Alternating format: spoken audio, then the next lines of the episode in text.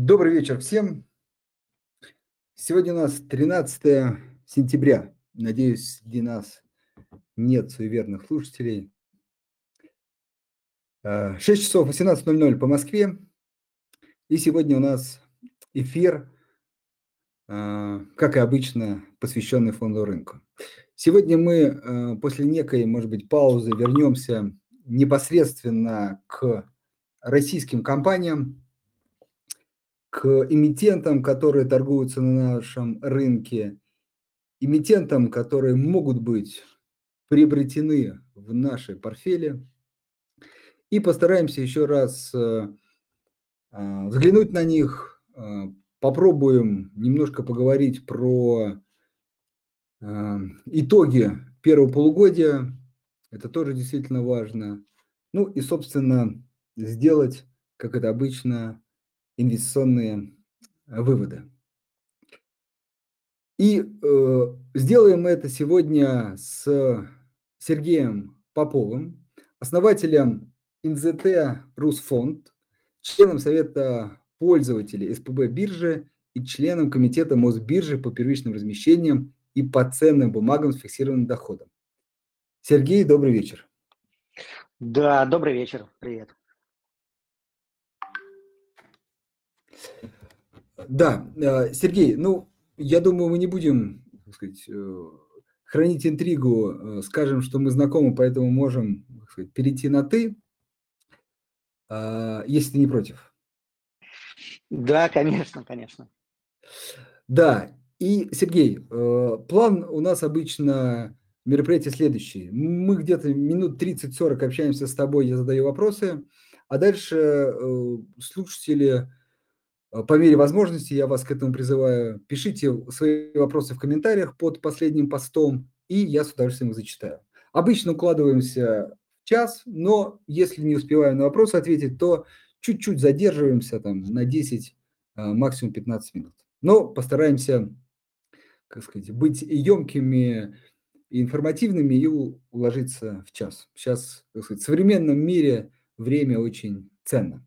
Поэтому давай не будем затягивать и начнем. А, предлагаю все-таки а, уже можно, так сказать, начинать подводить итоги первого полугодия. Не все компании читали за первое полугодие, но все-таки. Вот давай с этого а, начнем. Казалось в начале года, что эти полгода будут сложными. С моей точки зрения, не все так плохо. Как ты смотришь на первое полугодие на российском рынке? Ну, если брать первое полугодие, то мы видим как минимум и индекс ММВБ, а, и можем судить, наверное, по нему. Да? А, в принципе, наверное, сейчас уже можно сказать, что по результатам первого полугодия а, не все так страшно, как казалось э, там, в районе конца первого квартала. Поэтому сложно назвать э, что-то оптимистичным окончание первого полугодия, но, наверное, а, и не таким катастрофичным, как оно казалось э, совсем недавно. То есть какие-то отчеты мы все равно начинаем видеть. Нам обещают, что и по банковскому сектору мы увидим какие-то отчеты, а, результаты, в принципе, многих компаний, которые нам показали отчеты, достаточно неплохие. Поэтому здесь, э, ну, наверное, не все так хорошо, как нам хотелось бы еще там в, в начале года, но и не так плохо, как могло бы быть. Наверное, вот первое полугодие можно так охарактеризовать. Да, я просто добавлю от себя, что как раз если смотреть все-таки на график индекса МВБ, то действительно все плохо, потому что, знаешь, как бы если бы человек был бы вне информационного поля эти полгода и так вот открыл бы, например, Э, торговый терминал или приложение, как, ну, при условии, что до этого он открывал, допустим, в декабре, то ему показалось, что что-то прям очень страшное произошло. Но вот я э, на что акцент делал. А вот отчетности российских компаний, выходящие, говорят о том, что, по крайней мере, выручки, прибыли, ну, не у всех, но у большинства компаний не сложились э, там таким образом, как упали акции многих компаний. Хорошо. А, тогда а, предлагаю уже пойти по, давай, наверное, по отраслям в начале. А, может быть, кратенько, где-то все-таки поподробнее, если нужно. Э, как считаешь, э, какие отрасли лучше переносят текущие проблемы ограничения, какие хуже, кто в этом свете более интересен сейчас, кто менее? Твое личное мнение. Ну, смотри, э, лучше переносят, конечно, те эмитенты, которые находятся в секторах, которые ориентированы на внутренний рынок, э, которым все равно, что происходит э, вовне нашей страны, да, это в основном энергетика. Мы видим, что очень неплохие отчеты и, и даже там дивиденды, вот там ТГК-1, УГК-2, новые, новые дивполитики там опубликовали Ленэнерго выдала хороший отчет э, там, и дивиденды выплатила не так давно. То есть этот сектор, который э, ориентирован исключительно на э, внутреннего потребителя, у которого хорошо идут дела, а, хорошие идут прибыли и дают хороший дивидендный поток. То есть, да, скорее всего, в этом секторе не найдет, то есть это не компания роста, да, здесь давай говорить, что это такие надежные, спокойные компании, которые обеспечат вас денежным потоком, который вам позволит там а, жить, перекладывать э, эти дивиденды а, в другие бумаги или же в эти. То есть э, это спокойные, надежные истории. А, наверное, сюда же попадет э, сектор ритейла.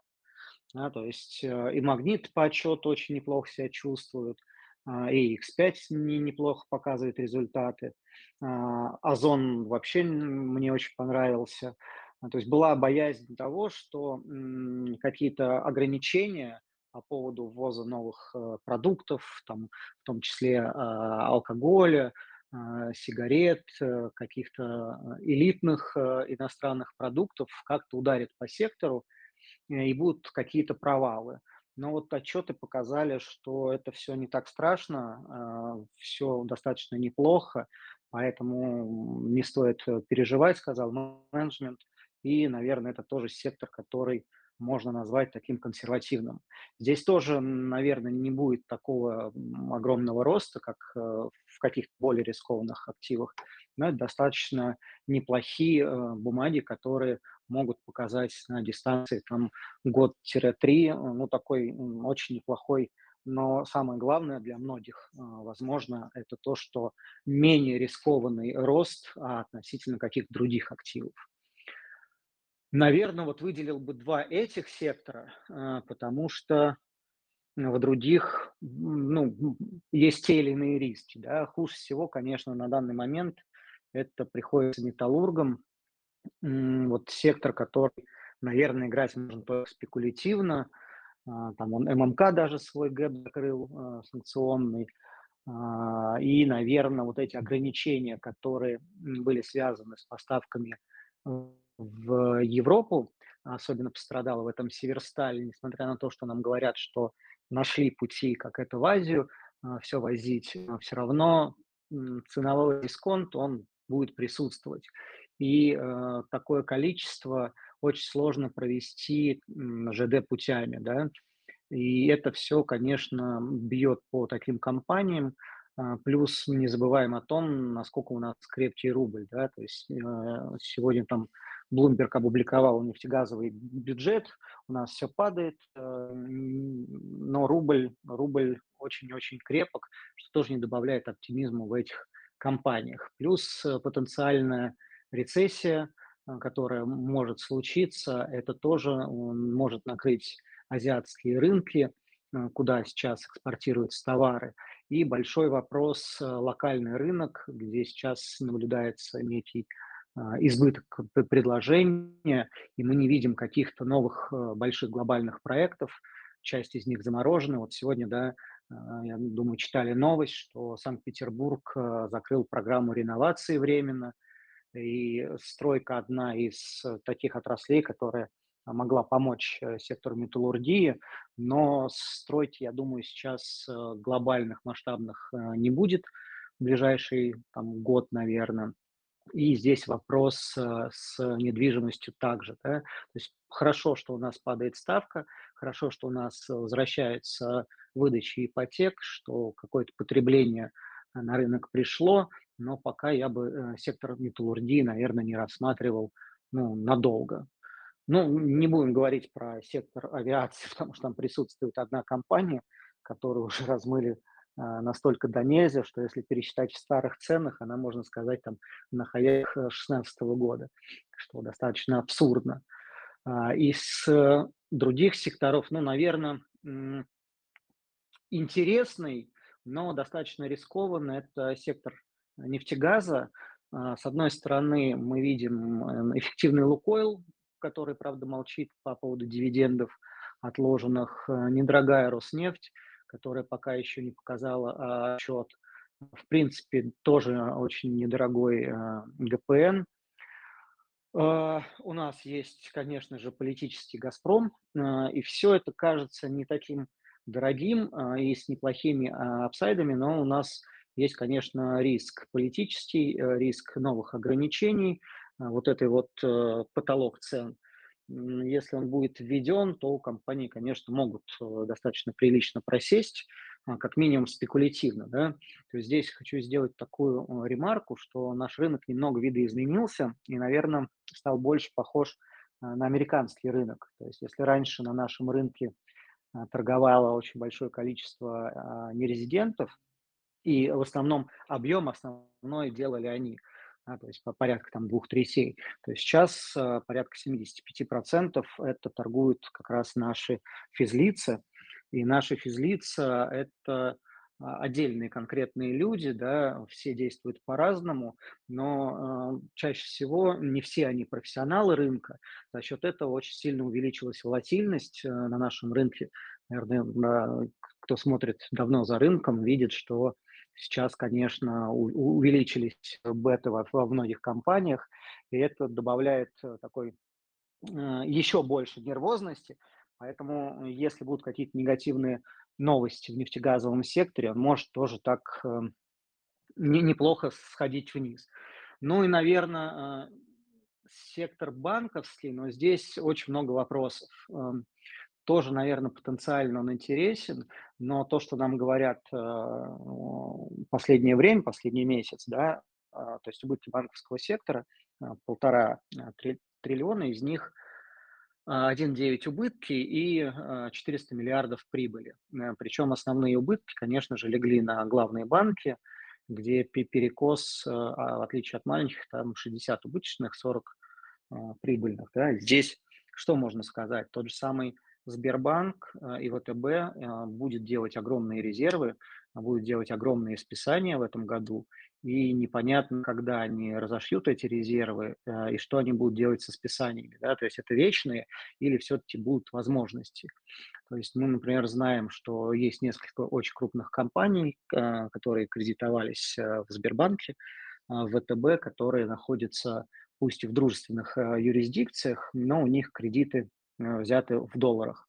И они не могут осуществить свои выплаты, и пока даже не могут э, реструктуризовать свои долги, э, вот, и не платят. Да. Естественно, компания будет делать под это какие-то списания, резервы, и здесь вот как раз непонятно, что будет по прибыли в этом году, а, хотя нас убеждают, что второе, второе полугодие банки Игорев тоже говорил, что выходим на операционную прибыль, все неплохо, но, скорее всего, год э, для банков будет достаточно плохой. Вопрос, что будет в следующем году. Если брать базовый вариант тот, что потихоньку ситуация в геополитике во всем мире будет успокаиваться, а экономический рост, э, как нам обещают, какой-то в России пойдет, а, восстановится в каком-то виде экономика, люди начнут опять брать кредиты, опять покупать квартиры, а, предприятия, там малые в том числе, начнут функционировать, ну, продолжат функционировать а, с, большим, наверное, усилиями за счет снижения ставки, то можно говорить о том, что в следующем году и резервы будут в каком-то формате распускаться, и прибыль уже будет, раз второе полугодие ждут прибыльным, то и следующий год будет операционно прибыльным.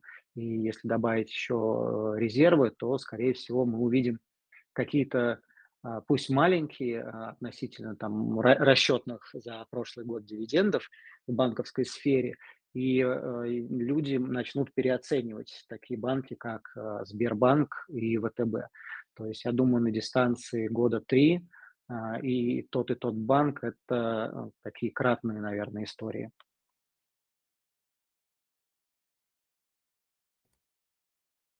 Так, э, если можно, про цветную металлургию. Нам тоже всегда интересно, э, твой взгляд. Возможно, более точная история, там, Алроса, например. Смотри, э, цвет мед. Если брать ГМК, то мне нравится компания, и, наверное, я бы ее считал тоже такой долгосрочной. Наверное, одна из немногих компаний, которую можно по, по типу, как вот а, американские есть, там дивидендные аристократы, вот что-то наподобие и здесь. Забыть о ней лет на 10, если вам, вам интересны так, такие крепкие бизнесы, а, с потенциалом роста. Но в этом году есть определенные проблемы. Заканчивается див-политика. Мы знаем, что там постоянно идет ругань за размеры дивидендов. Одна страна хочет платить побольше, вторая не хочет платить. Чем это закончится, мы узнаем как раз в конце года. Но это определенный риск. Те дивиденды, которые есть сейчас, они такие уж и большие. Если смотреть на тот состав металлов, который есть в ГМК, здесь можно сказать то, что достаточно спокойно с ними можно жить дальше, потому что даже в случае какой-то рецессии и каких-то проблем, а, это та корзина металлов, которая будет востребована, особенно в электромобилях, поэтому здесь, наверное, можно быть спокойным за бизнес, а, да, тем более там палладий а, вообще очень большой вес в мировом масштабе. Поэтому, если говорить про ГМК, наверное, сейчас чувствует себя не лучшим образом, но такая консервативная долгосрочная история, наверное. Если говорить про «Русал», то здесь мы, мы видим, э, наверное, надо смотреть через призму исключительно цены на алюминий, за которым за которой компания достаточно часто ходит. Э, большое количество заводов начинает металлургически закрываться в Европе, и вот два завода алюминиевых закрылось но цена на это сейчас особо не реагирует, то есть а, нету роста, и мы там барахтаемся 2300, там 2400, и э, если мы пойдем выше, то, наверное, Русал будет интересен. Я бы, наверное, на эти две компании с цветмета смотрел бы а, через, вот то, что в самом начале говорил, через энергетическую компанию ЕН+. Да, то есть вы, покупая ЕН+, покупаете, в принципе, энергетику, основную часть, и имеете э, какую-то прокси за счет доли владения в Русала, в Русале и в ГМК, какую-то прокси на цветмет. Наверное, это будет наиболее консервативно и перспективно, как мне кажется, на там, дистанции год-два. Вот, тем более там начали э, подвижки по дивидендам. Если говорить про Алросу, э, здесь сложный такой момент. С одной стороны, мы все переживали за рынки сбыта, но не так давно они сказали, что все, с этим проблем больше нету. Мы перенаправили свои потоки в Азию в полном масштабе, никаких переживаний, ничего по этому поводу у нас больше нету. То есть это позитивная новость. А, цена на сырье да, достаточно высока. Курс, конечно, и здесь подбивает, но если Алрос вернется к выплате дивидендов, то вот я считал, что за этот год там, ну, в районе 8 рублей а, запросто могут дать.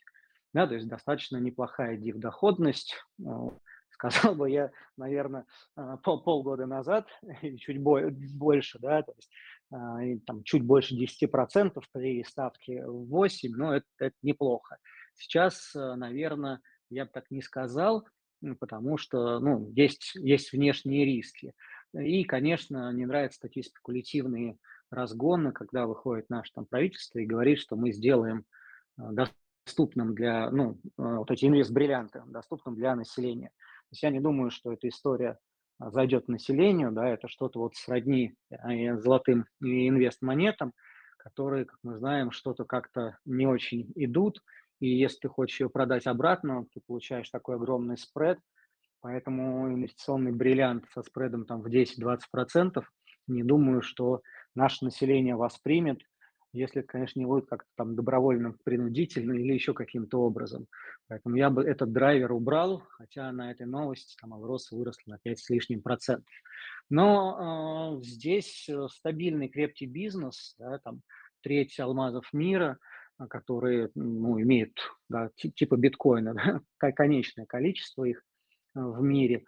Поэтому компании все хорошо, в плохие времена она работает на склад, если посмотрите и график, и отчетность, Алроса каждые два года заполняет склады, потому что нет спроса или упала цена. И каждые два года она распродает свой склад, получая а, отличный результат, отличный FCF и платит очень высокие дивиденды. Поэтому если рассматривать с этой точки зрения, то где-нибудь уровень там 70 и ниже, мне кажется, это какая-то интересная история. Это, я надеюсь, что в следующем году будет дивидендная история, и, в принципе, ее тоже можно держать как э, дифишку по аналогу, наверное, а, такой облигация с потенциалом роста тела процентов там на 20-30, наверное, может быть больше в ближайший год-два. Хорошо. Так, э, если уже конкретно по компаниям, хотелось бы пару вопросов задать. По поводу озона. Это действительно такая очень интересная бумага тут недавно прочитал мнение, оно мне очень понравилось, прям, мне кажется, в точку, по крайней мере, отражает мой взгляд э, на эту компанию. Э, в общем, мысль такая, что Озон – это компания, которая, с одной стороны, там, многие могут назвать переоцененной с учетом убытков э, таких хронических компаний, и тут же э, можно назвать сильно недооцененной с учетом сказать, серьезных перспектив. В общем, такая палитра Э, различных инвестиционных оценок. Э, если можно, чуть поподробнее. Компания сильно скорректировалась исторически. Сейчас э, также относительно все-таки низов сильно выросла. По текущим ценам, нравится тебе, не нравится с инвестиционной точки зрения. Второй вопрос по озону, который я всем задаю.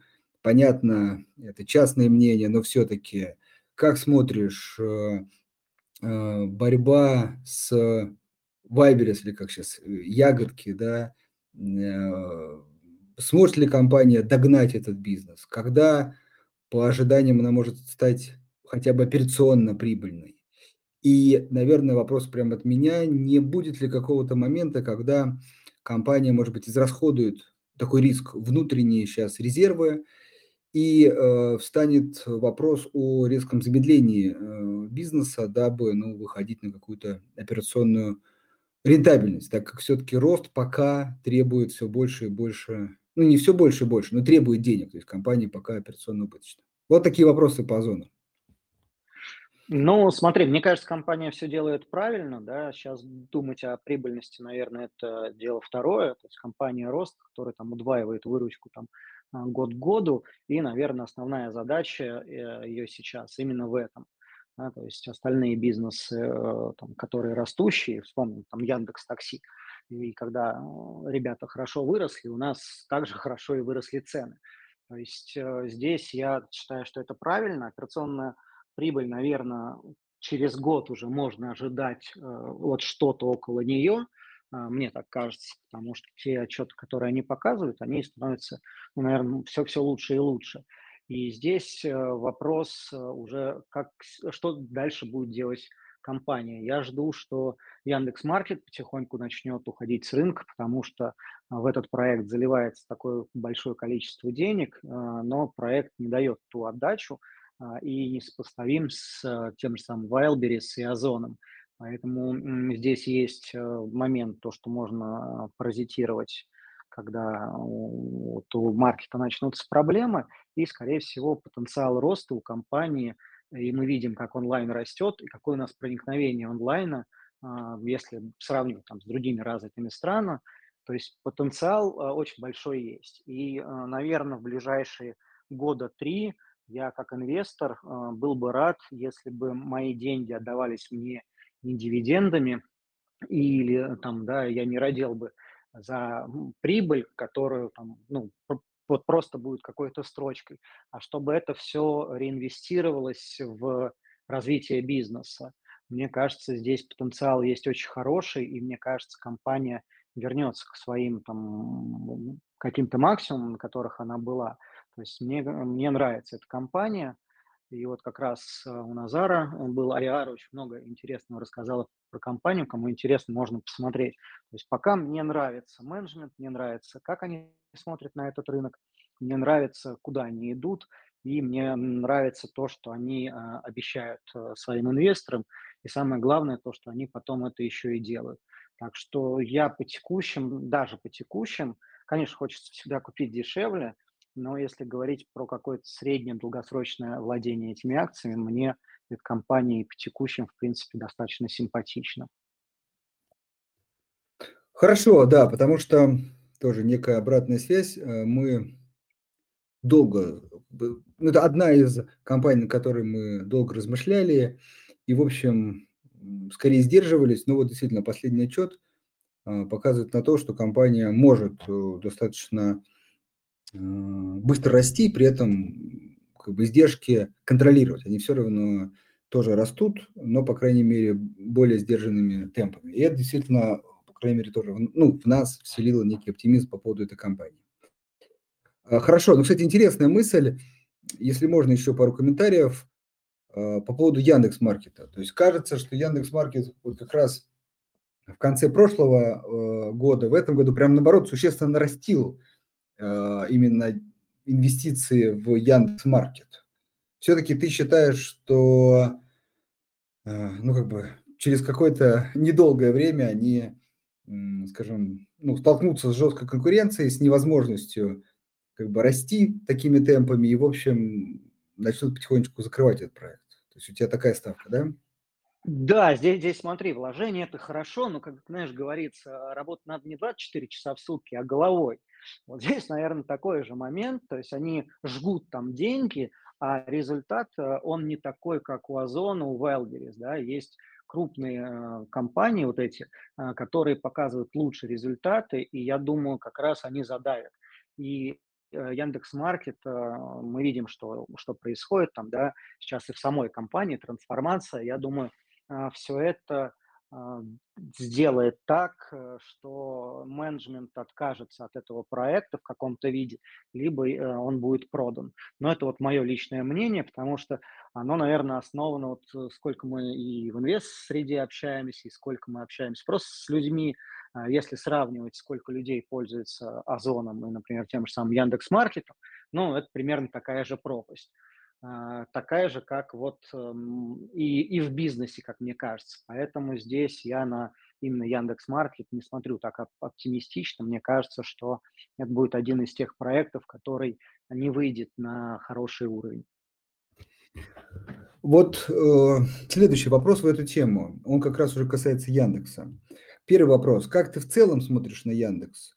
Э, ну, опять же, можно обсудить историю с тем, что все-таки иностранная компания, но вот если это за скобками оставить, то есть вначале как сам бизнес хочется поговорить, а потом уже твою оценку этого риска, что является иностранной компанией. И как следствие, вот продолжая предыдущую тему, не считаешь ли ты вообще в целом для Яндекса вот такой риск, например, упереться, знаешь, как бы, э, ну, как сказать, попытаться все-таки продавить эту историю с онлайн-продажами еще большими тратами, как следствие отсутствия прибыли или даже в какой-то момент, может быть, убытки из-за этого. И вот это уже, как сказать, станет скорее э, не просто ну, как, каким неудавшимся проектом, а на самом деле целой проблемой для Яндекса как компании в целом. Да, ну смотри, э, Яндекс мне как бизнес нравится. Э, я его держу и как раз вот э, покупал, докупал немножко вчера, когда вот эта паника по поводу раскон, расконвертов и паника по поводу и нарезов, что сольют компанию, которая большая доля иностранного владения, этого ничего не произошло, Яндекс два дня растет. В принципе, как бизнес классный, а что мне не нравится? То, что как раз, а, если открывать а, отчетность, то вот все такие вот изыски типа Яндекс.Маркета и так далее, они тянут компанию на дно. То есть если закрыть все обычные проекты, закрыть все вот эти вот поползновения в какие-то новые стартапы внутри компании развить, это что-то вот мне Сбер напоминает с их экосистемой и так далее то прибыль очень прилично вырастет, если сосредоточиться только на том, а, на чем они в основном зарабатывают, да, то есть на своем поиске, то компания была бы гораздо более эффективна.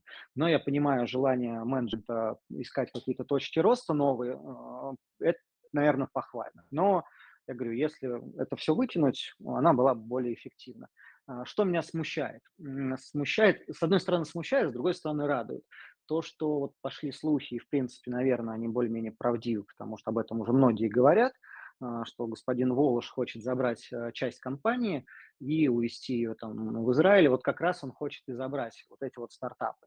Здесь э, как раз вопрос э, цены и вот этого разлада. Если это все пройдет по нормальному, адекватному сценарию, то как раз для Яндекса я считаю, что это будет плюс, потому что как раз часть неэффективного, пусть а, в теории а, потенциально интересного, но ну, в данный момент э, не самого перспективного в краткосроке, оно уйдет. Это раз момент. Второй момент, мы видим, что Яндекс достаточно, мне кажется, неплохо поменялся вот как раз на таких э, более-менее честных э, паритетных э, началах с ВК-активами, что говорит о том, что компания смотрит на рынок и свои перспективы достаточно здраво, то есть никакого шапка закидательства нету. И э, здесь э, вопрос только в дальнейшем, то есть какой вектор развития они для себя примут. Они могут действительно сказать, как в свое время было с такси, мы заливаем сюда кучу денег, и пока мы не добьемся успеха, мы продолжим а, жечь эти деньги. Они могут так, конечно, поступить и с Яндекс.Маркетом, и продолжить э, сливать туда деньги. А, но пока, пока не, не знаю, пока это очень большой открытый вопрос. Я думаю, что те отчет, которые они показывают, и то, что они говорят там в презентациях или там на каких-то конфколах, встречах – оно говорит о том, что компания пока э, смотрит адекватно на рынок и без фанатизма относится к каким-то вот таким историям типа маркета. Но что будет через полгода, когда они отдадут там э, какую-то часть бизнеса, которая у них отнимала время и деньги, там тому же Воложу, да, то у них останется не так много своих внутренних новых бизнесов, и они могут запросто такие, окей, у нас вот а, освободились деньги, которые мы закапывали вот в тех проектах, давай, давай-ка мы их аккумулируем и зальем вот в тот же самый Яндекс Маркет. Вполне это может быть, и вполне это может там получиться, да, они могут перекупить каких-то хороших топов, они могут там влить э, большое количество денег там в рекламу, в развитие и так далее. Вполне, вполне. И единственное, что меня э, смущает и почему я сильно не наращиваю позу, это вот как ты в самом начале сказал, у нас, да, там чуть ли не три четверти это а, иностранцы а, в бумаге, и даже дружественные, среди дружественных это максимальная доля на нашем рынке, 12% дружественных даже стран сидят в Яндексе. Следующий по процентам, если не брать фонды, там, да, это у нас, по-моему, 6, а дальше там уже 3%. То есть бумага очень популярна как у дружественных иностранцев, так и у недружественных иностранцев. И вот это, конечно, потенциальный какой-то риск, потому что э, очень большой навес э, во фрифлоте, именно э, который находится за бугром. Что они будут делать, когда всех выпустят и так далее, это, наверное, один из самых больших рисков, которые есть в этой бумаге на данный момент. Но бумага перспективная, интересна, и сейчас, наверное, то, что мы раньше считали одним из минусов Яндекса, да, то, что эта компания локализована, грубо говоря, в одной стране. понятно, что у них были какие-то проекты в СНГ, а, в Турцию они пытались там заходить, а, еще что-то, но основной бизнес это все равно был без сомнения в России. И многие сетовали, а как же там экспансия международная и так далее. То есть сейчас это наоборот один из основных плюсов. То есть компания интересна государству, а, это понятно, да, почему то есть э, поиск новостей и так далее. А, это все да, должно быть контролироваться. И э, это компания, которая а, находится в одной стране, развивает бизнес внутри одной страны, и, в принципе, ее бизнес, э, если не считать котировки, от геополитики, то и не зависит. Поэтому, да, действительно хорошая история, мне нравится. Хорошо. Есть еще много вопросов, но все-таки предлагаю перейти к вопросам слушателей. А если мы успеем, они закончатся, тогда вернусь к своим. Поехали. Э, прокомменти... Василий спрашивает, прокомментируйте рост российского фонда рынка в течение месяца. Да, действительно, последние четыре недели, ну, кроме последней, был существенный рост Опять же, существенно все-таки относительно э, тех уровней, которые были до этого. Но все-таки рост действительно был. Соответственно, вопрос, на, э, начался ли сегодня откат и когда начнется коррекция? Тут, правда, непонятно, как сказать, коррекция от текущего роста или от полугодового падения. Ну, наверное, все-таки от роста. В общем, как сказать, давай я перефразирую, чуть-чуть от себя. А, вот это начало роста, это месяц, это все-таки нащупывание дни, дна и дальше скорее выше к концу года и к 23-му, или все-таки это такая несколько иллюзию, иллюзорный рост, и, скорее всего, мы еще можем там протест, про, как это говорят техническим языком, протестировать минимальный уровень. А, смотри, э, во-первых, я замечу очень прикольную и интересную а, штуку, которую я заметил сегодня неожиданно. Она прям очень ярко. Можете открыть график. И можете открыть график индекса S&P 500, которые были до этого, наложить индекс ММВБ. То есть у нас индекс S&P 500 на 2-3% падал не раз. Наш рынок это полностью игнорировал. Но откройте сегодняшний день. Да? А, у нас индекс в 15.30 после э, опубликования инфляции в Америке рухнул вслед за Америкой. Ну, как относительно рухнул, да, среагировал, давайте назовем это так. Америка рухнула там на 3%, а мы среагировали. И это как раз произошло впервые и после того момента, как э, пустили и нарезов на наш рынок. Я понимаю, что недружественные там даже с, с русскими паспортами ограничены там 50 с лишним бумагами, дружественные 8, но все равно вот этот вот э, перелом э, и тенденция, которая была много лет э, подряд до этого, она вот потихоньку э, вернулась. Это вот просто как интересное наблюдение. А рост последнего месяца, ну давайте будем честны, а, в это очень много заложил «Газпром» да, когда он объявил о своих дивидендах, все-таки большой вес имеет «Газпром» в, в индексе, поэтому он поспособствовал. Э, второй момент, у нас индекс и упал, опять-таки, э, давайте вспоминать на чем, когда мы ушли в район 2050 50 и бились там, это было как раз на новостях о том, что э, Набиулина говорила и э, ЦБ, что скоро мы выпустим э, нерезидентов в рынок. И как раз на этих э, новостях мы стали падать. Э, первый рост у нас случился, когда вышли и сказали, что мы недружественных в августе, это было, мы недружественных перенесем на полгода. А, после этого начался рост, мы там ушли в 2200, 2250, и там опять стали болтаться, потом вышел «Газпром», и «Газпром» объявляет дивы. А, «Газпром» надо говорить не только о том, что у него большой вес в индексе, а то, что это еще индикатор рынка, и здесь очень многие переложили э, вот эту историю с дивидендами в газ, с «Газпромом» еще и в историю дивидендов в «Роснефти», а, там, в «Лукойле» а, и так далее. То есть, что раз уж «Газпром» а, дает, да еще впервые промежуточные дивиденды, о которых они говорили, никогда не будет, то Роснефть, которая там давала дивиденды, почему бы ей не дать? А это тоже очень большие деньги, которые придут на рынок и потенциал роста, потому что чаще всего дивиденды все-таки реинвестируют э, в рынок. А, то, что Лукойл, который приостановил дивиденды, в принципе, может дать. То есть это был такой позитивный сигнал. Вот, наверное, э, за счет этого мы выросли. И теперь я думаю, что у нас э, мы будем одним глазком поглядывать на американский рынок, но, в принципе, про коррекцию и, или там дальнейший рост э, можно будет говорить только 30 числа, когда там, да, через две с половиной недели, когда навоз либо проголосуют за дивиденды, либо проголосуют против дивидендов. Тогда будет понятно. То есть за мы понимаем, что и «Газпром» спекулятивно взлетит, э, и главное, люди еще раз заложат, что а когда на рынок придет вот эта дивидендная лавина, это будут еще реинвестированные деньги, а значит, а, ну, там, можно подкупать какие-то бумаги. Но во втором случае, я думаю, многие понимают, что произойдет с рынком. Так что я бы до этого момента не искал бы каких-то спекулятивных историй, а, там, коррекции, не коррекции, потому что если рынок даже сейчас уйдет в какую-то коррекцию, то 30 число может перечеркнуть весь теханализ, и вообще всю логику рынка.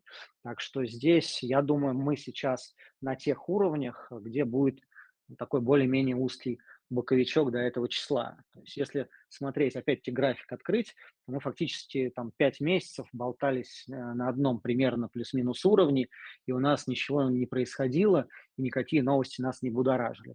Здесь, я вот думаю, будет происходить э, в ближайшие пару недель то же самое.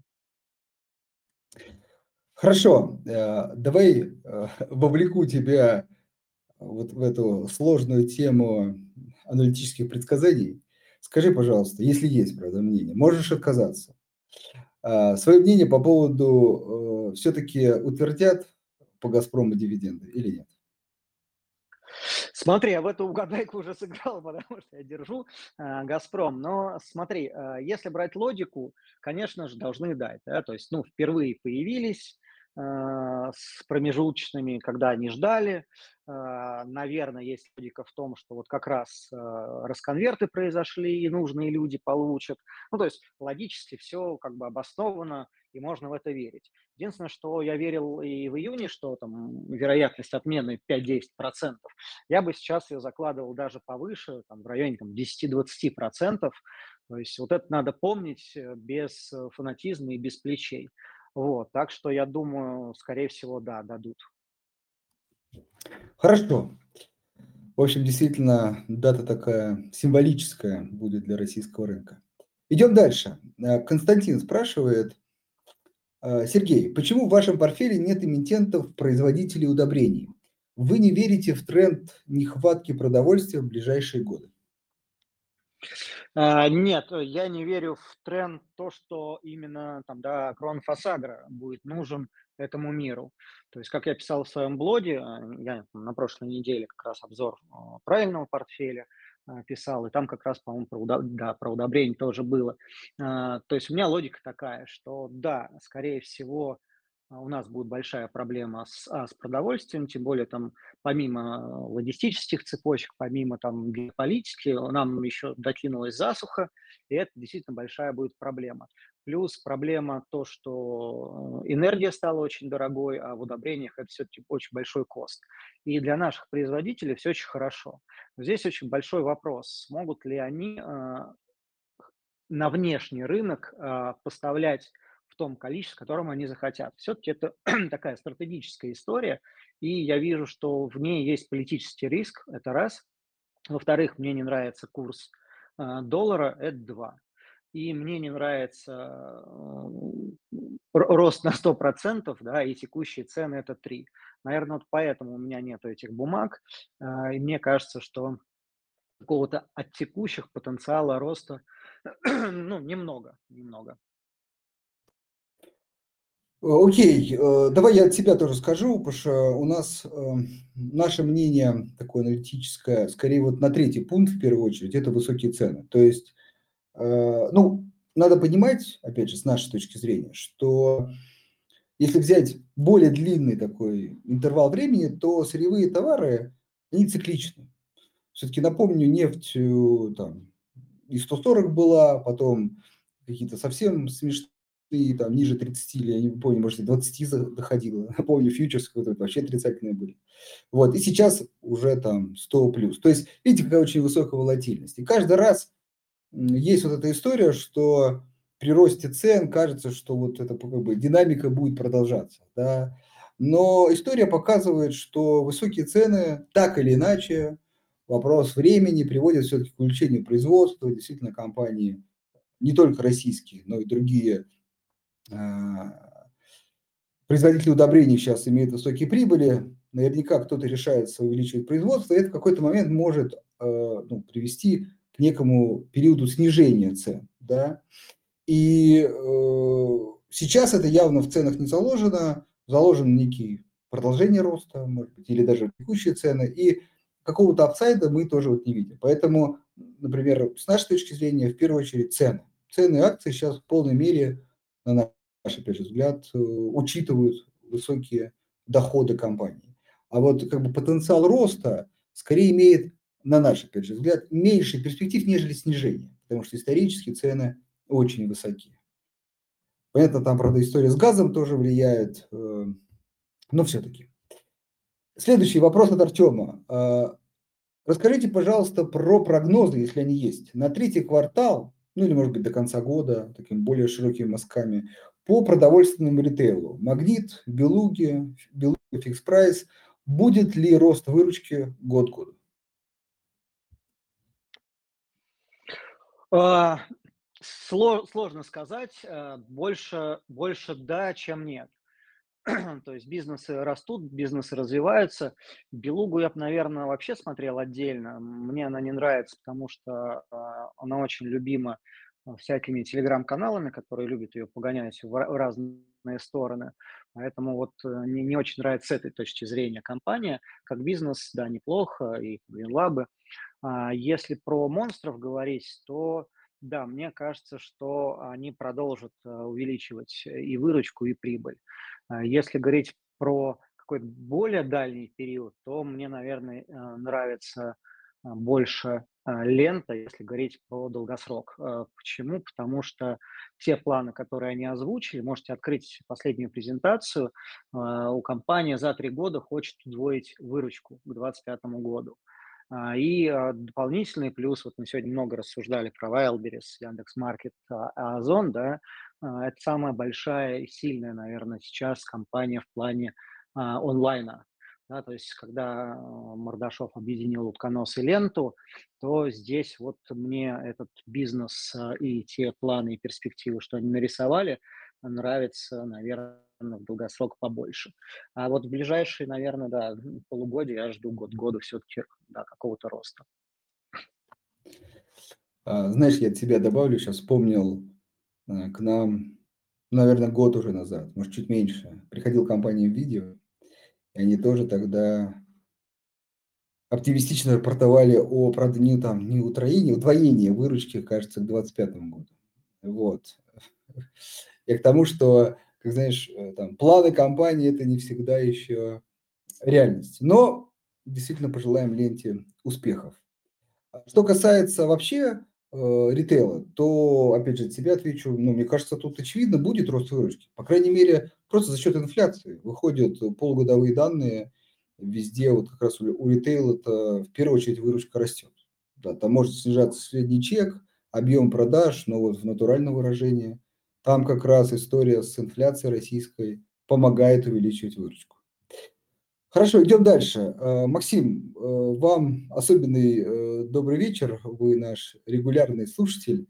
Много вопросов. С вашего позволения, может быть, некоторые пропущу, потому что, ну, например, про нефтегаз цветмет отмечали. Давайте вот по порядку, что не обсуждали. Действительно, Распадскую и Мечу не обсуждали. Вот Максим спрашивает про две компании, какое по ним мнение. Да, ну, здесь э, опять, если читать мой обзор, можете зайти посмотреть э, и перемотать э, давно-давно. Да, Распадская у меня уже 6 лет, причем там были разные моменты. Я и жалобу в ЦБ вот самую большую там в России подал на них. И дружим мы с тех пор. И нравится мне компания, мне нравится бизнес. А, то есть а, Распадскую я люблю очень давно, и мне нравится то, что а, они сейчас сделали. Да, они не выплатили дивиденды, но давайте будем объективны. Какой смысл платить дивиденды, если у тебя на счетах С зависнет там, да, 94 фактически процента всех выплаченных денег. То есть у тебя мажор не получает примерно ничего, миноритарии что-то получают, но у тебя из бизнеса уходит огромное количество денег. И э, противность счетов С еще была в том, что даже государство их не может использовать, то есть это просто вытянутые деньги как из бизнеса компании, так и вообще из экономики страны. И достаточно логично, что компания э, не, не выплатила дивиденды. Но что классно они сделали, можно назвать это шортом своего э, долга, да, то есть они э, взяли долг в, по одному курсу, и они закрыли весь долг процентов там, на 15, по-моему, или 20 э, по курсу ниже. Э, то есть они что-то там в районе 55-60 закрывали долг, там, взятый 60 э, там, с плюсом под, под 70. Это было классно. Все, у компании большое количество, ну, как большое относительно других, у них появился кэш, а, да, отчет, который они выдали, а, он был не самый лучший в плане того, что ожидали многие аналитики, но действительно очень хороший отчет на уровне второго полугодия прошлого года. э, по прибыли. Скорее всего, второе, ну, совершенно точно, второе полугодие будет гораздо хуже, потому что цены на нашем рынке очень сильно упали внутреннем. А, но что порадовало, то, что на конфколе они сказали, что в отличие от энергоуглей и других компаний, компания Распадская не имеет странового дисконта то есть э, те выстроенные партнерские отношения, они сказали, позволяют нам продавать э, по тем ценам, которые были раньше. Да, это мы говорим там про Китай в основном. Поэтому это радует. То есть э, за второе полугодие все равно будет очень хороший отчет. Э, бизнес достаточно крепкий, даже если цикл э, развернется и э, все упадет, компания будет себя чувствовать достаточно комфортно. Э, что как драйверами вижу, да, ближайшие полугодие, наверное, драйверов в Распадске точно нету, потому что надо ждать, ну, наверное, отчет будет драйвером, и дальше всевозможные M&A истории, то есть это может быть редомицеляция, может быть, они часть денег направят на покупку какой-нибудь компании. С другой стороны, они говорили э, примерно даже год назад, два года назад, что да мы не против, вопрос, кого купить. А, то, что нам предлагают, и там тот же самый Сибуголь, и то, что есть э, рядом, это те же самые угли, которые есть у нас, да, там марки. Они нам не нужны. То есть нам нужен качественный рост бизнеса, а здесь просто у нас будет больше угля, который нам, ну, гру- грубо говоря, у нас и так есть излишки. А, наверное, может быть байбек. А, это вообще, мне кажется, самая лучшая была бы история. И возможен, конечно же, выкуп вот, э, то есть вот только эти истории могут подвинуть Распадскую выше. Текущие котировки, мы видим, они там болтаются, и какой-то динамики, наверное, ждать в ближайшее время не будет, ну, нет смысла, потому что, ну, ничего особо не происходит в компании. А если брать Мечел, Мечел мне тоже очень нравится, но он стал нравиться не так давно, вот когда а, там особенно рухнул, а, докупал я его. Почему? А, высокие цены на уголь а, за там, прошлый год, за первый квартал говорит о том, что в Мечеле, а, в обоих Мечелах появилось две разные истории. В Мечеле Префа – это потенциальная история выплаты высоких дивидендов. в этом году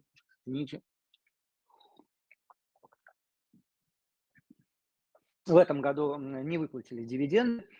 Это было ну, немного неожиданным для некоторых, э, но достаточно тоже логично, потому что там половина бы, денег также застряла. А, и проблема со СЧА.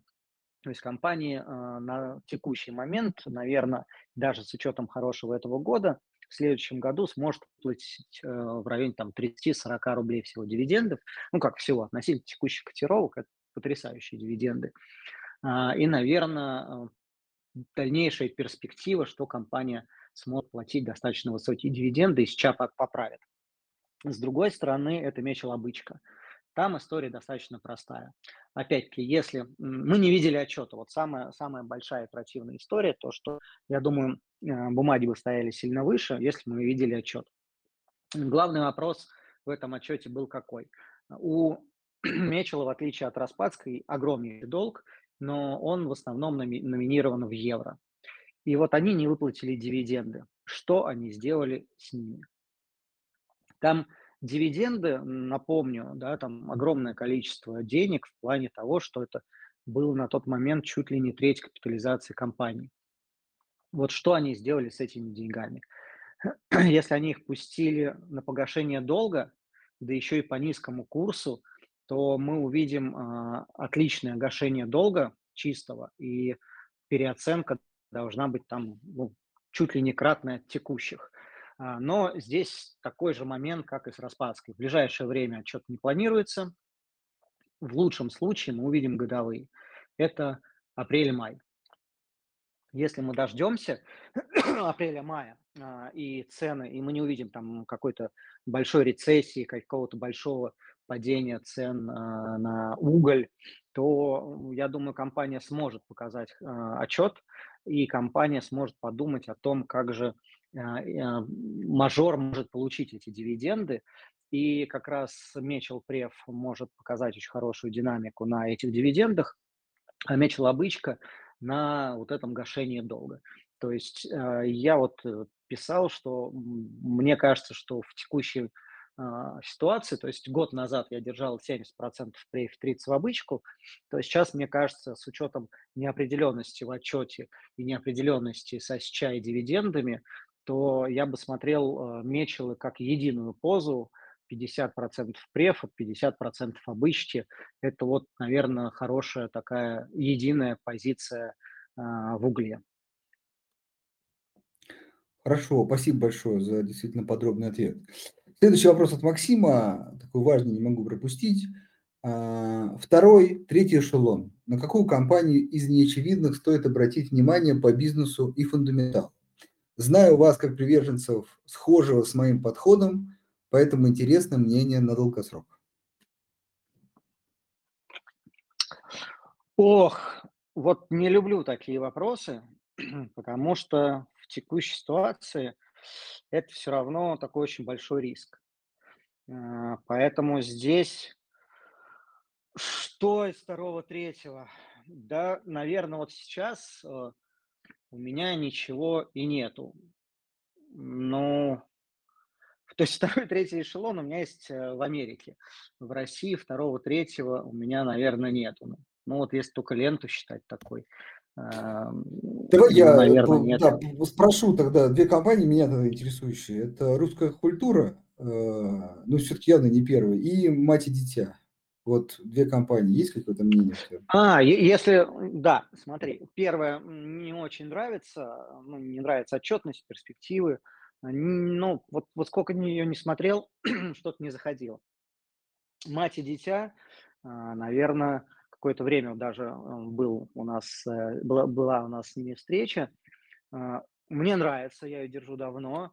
Мне кажется, что это перспективный, интересный бизнес. И даже по текущим, то есть я покупал ее немного раньше, сильно давно, и вот докупал как раз а, там, пару-тройку месяцев назад.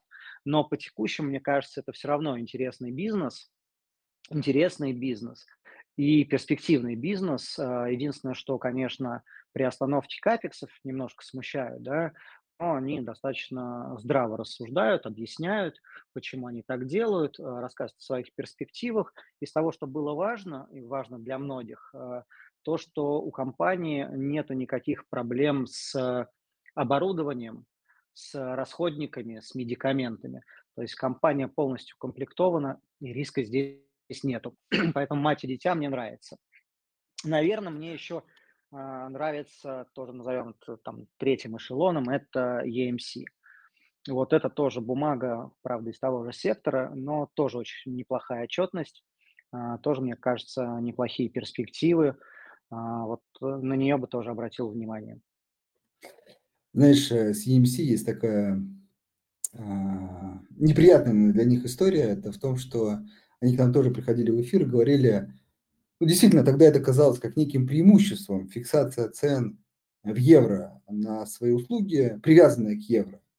Вот, понятно, что расчеты в рублях проходят. Но просто при текущем курсе евро в целом, э, даже к доллару и к рублю в частности, да, это уже совсем, совсем другие цены. Как да, но смотри, Андрей, я, я, я бы здесь сказал наоборот, что вот это бы я как раз э, добавил бы как позитив и драйвер для этой компании.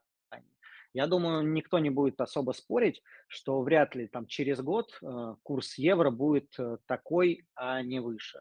И мне кажется, как раз ослабление рубля к корзине валют это будет дополнительная прибыль для EMC. И я как раз считаю, что это один из драйверов для роста компании. Да, сейчас согласен, но я имею в виду, тогда как бы действительно это казалось преимуществом, а в итоге получилось не совсем так. Ну окей. А, так, у нас немного времени остается, может быть, чуть покороче. Хотелось бы еще несколько комитетов обсудить. Вот слушатели спрашивают. Максим, от вас последний вопрос тогда по полюсу. Меня тоже эта компания интересует. Мы сейчас чуть анонсирую, пересмотрели взгляд на эту компанию. Ну, наверное, как-то в другом эфире расскажу. Хочется твое мнение услышать. А, смотри, мне вообще не нравится а, золото и серебро. Мне кажется, что вот эти ожидания, что золото сильно вырастет, они переоценены. и 2000 мы не увидим, а то, что золото это какой-то стандарт, и при кризисе все бегут в золото, а, я напомню вам март 2020 года, когда золото на ковиде летело вниз с таким же свистом, как и все остальное. А, и те котировки, если вы посмотрите за там, 10 лет, то есть многие начинают манипулировать, а, вот как э, недавно мне в каком-то брокере сказали, вот динамика за 50, а, Тиньков мне это сказал, динамика золота вот за 50 лет, она вот 76-го, по-моему, не сказали, года, вот она прям замечательная. Я говорю, ну, посмотрите, последние 10 лет, но она проигрывает там остальным бенчмаркам, ну, только, только в путь. Поэтому я не вижу особой перспективы э, в золото, поэтому вот такие большие компании, у которых нет каких-то драйверов э, прям серьезных, либо увеличить добычу, э, либо э, какой, каких-нибудь МНДев, э, что-то такое, ну, я вот не смотрю. Если интересен этот сектор, я бы смотрел как раз международные компании, потому что как раз в международных компаниях есть история, где э, происходит сейчас влияние поглощения, и как раз э, увеличивают эффективность за счет этого, и вот там есть какие-то драйверы. А здесь, наверное, мне кажется, один из драйверов – это банальное вот, ослабление рубля. То есть какой-то глобальной перспективы я, наверное, а, ну, не, не вижу, неинтересно мне. Понял. А, так, э, Global Trans и э, Дальневосточный морской пароход, ДВМ. Ну, в общем, да, ДВМП. ДВМП. А, неплохо, обе компании неплохо. ДВМП неплох в чем? Мы с вами понимаем, куда сейчас идет переориентация всей нашей страны. От этого как раз э, выиграет бизнес ДВМП. А, очень неплохо, очень неплохо. А, и, наверное, можно назвать э, недокомпании а, роста с перспективами. Global Trans, наверное, больше консервативная история и, наверное, такая прокси больше на дивиденды. Они там условно в долларах, неплохо, интересно, очень давно держу, просто как такую дефишку. Но каких-то вот э, перспектив роста я бы здесь не наблюдал. То есть, наверное, я бы сейчас посмотрел больше бы в сторону как раз, да, ДВМП. Так, э, еще две компании.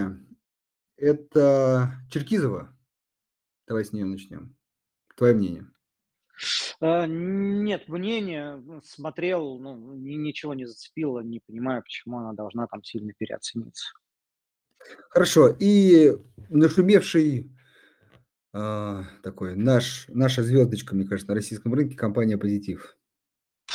Блин, э, да, это потрясающая компания. Да, как говорится, ты откроешь холодильник, а там сидят э, топы позитивы рассказывают о перспективах компании. А, много их стало, очень много, везде они рассказывают о перспективах. А, так как я из сектора, и мы вот общались и с Касперским, и в том числе с Позитивом, смотрите, какая история. В этом году они говорят, мы кратно вырастем. Делают какую-то проксю на будущие периоды. В чем, наверное, сложности опасны? Во-первых, это не так большой бизнес, а, если брать по выручке, да, то есть в этом тоже есть риск. А, в чем компании очень сильно повезло? То, что ушли многие иностранные компании, и они начали занимать их ниши. Но на это поле начал приходить в том числе Касперский. Они начали все больше конкурировать. То есть до этого они конкурировали за маленький кусочек бизнеса, а сейчас а, эта конкуренция растет. Это раз. А второе, уже с этого квартала а, начали а, вот эти иностранные компании возвращаться в виде параллельного импорта. И если вдруг что-то случится, то некоторые компании могут э, вернуться уже как полноценно с представительствами. Это вот риски. То есть на этот год э, это будет примерно удвоение бизнеса. И здесь вот вопрос, а что будет в следующем году? То есть сейчас у нас происходит рост, э, грубо говоря, с низкой базы, то есть просто взяли и съели доли э, ушедших компаний. А на чем дальше расти, уже не с такой низкой базы, да, то есть бизнес удвоился, и как дальше расти э, выручку, вот здесь уже большой вопрос. То есть компания рассказывает, что у них много идей, планов, они зачем-то опять заявили о международной экспансии, а, но об этом они говорят там очень-очень давно. И я не думаю, что будет какая-то международная экспансия. То есть, чтобы российская кибербезопасная компания вышла, ну, понятно, европейские э, и там недружественные другие рынки, им путь закрыт, но даже там в азиатские, Латинскую Америку и так далее, но это большая проблематичность э, с тем штатом, с теми продуктами, которые у них есть. Э, поэтому я вот здесь критично отношусь по текущим, э, да, то есть если она упадет процентов там, на 30 ниже, наверное, я не опять задумаюсь. То есть у меня она была, я ее сдал. Покупал только чисто спекулятивно, вот под отчет, потому что, ну, знал, что он будет хороший, это было логично. А вот именно дальнейшие перспективы, мне кажется, что они пока неоднозначны. С другой стороны, здесь можно сказать так, что если вы хотите, а этот сектор, безусловно, перспективный во всем мире, и если вы хотите иметь как, какой-то прокси э, на вообще э, российский IT, у вас выбор из IT-компаний здесь сильно ограничен, и это может продолжить поддерживать котировки. Хорошо. А, спасибо тебе большое. Кратенько тут отвечу на вопрос Ирины. Спрашивает Ирина, начинающий инвестор, где поучиться. Э, Ирина, если как бы, спрашиваете нас, то как раз мы сейчас э, так сказать, переструктурируем курс для начинающих инвесторов. К сожалению, сейчас что-то конкретно предложить не можем, но оставайтесь с нами, будьте нашим подписчиком. В ближайшее время э, и вам предложим так сказать, возможность подтянуть ваши знания и быть с нами как говорится, на одной волне и рассуждать о перспективах и привлекательности компании. На этом все. Э, Сергей, тебе большое спасибо за подробные ответы. Пробежались практически по всему рынку. Надеюсь, много э, полезного э, изучили, рассмотрели. Скажи, пожалуйста, в конце, в общем, твой взгляд, может быть, на перспективы рынка на полгода, на год, на три, в общем, на какой-то тот срок, на который ты считаешь сейчас стоит фокусироваться. И вот на этом сроке какие на твой взгляд, ожидания от рынка? Знаешь, э, я вот э, стал писать последние полгода примерно одну и ту же самую фразу, что, ребят, сейчас на рынке давайте возьмем такой золотой стандарт, как считается, да, да 25% годовых. А если их посчитать за три года, года, то это удвоение компаний. Я сейчас считаю абсолютно серьезно, что у нас достаточно э, компаний, вот как мы уже сегодня говорили там, о некоторых, а Сбербанк э, и так далее, что эти компании э, вполне могут удвоиться за три года, даже, наверное, больше. И я бы сейчас смотрел именно на этот срок, потому что та геополитическая ситуация, которая есть сейчас, та неопределенность с рецессией, Э, там мировая нестабильность со всякими ставками, логистикой и так далее, я бы не смотрел на наш рынок э, каждый день и, наверное, даже чуть ли не каждую неделю, да, то есть а, горизонт инвестирования, ну, хотя бы сделайте усилия и растяните, ну, хотя бы на квартал полгода. Вот, а лучше смотреть, конечно, год с плюс, потому что количество неопределенности, которое есть сейчас на рынке, очень сложно заложить в свои прогнозы а, достаточно качественно. Вот, наверное, так. Хорошо. А, спасибо тебе большое еще раз. Всем слушателям хорошего вечера. И напомню, следующий эфир у нас в четверг. Всего доброго. До свидания. Счастливо всем. Пока.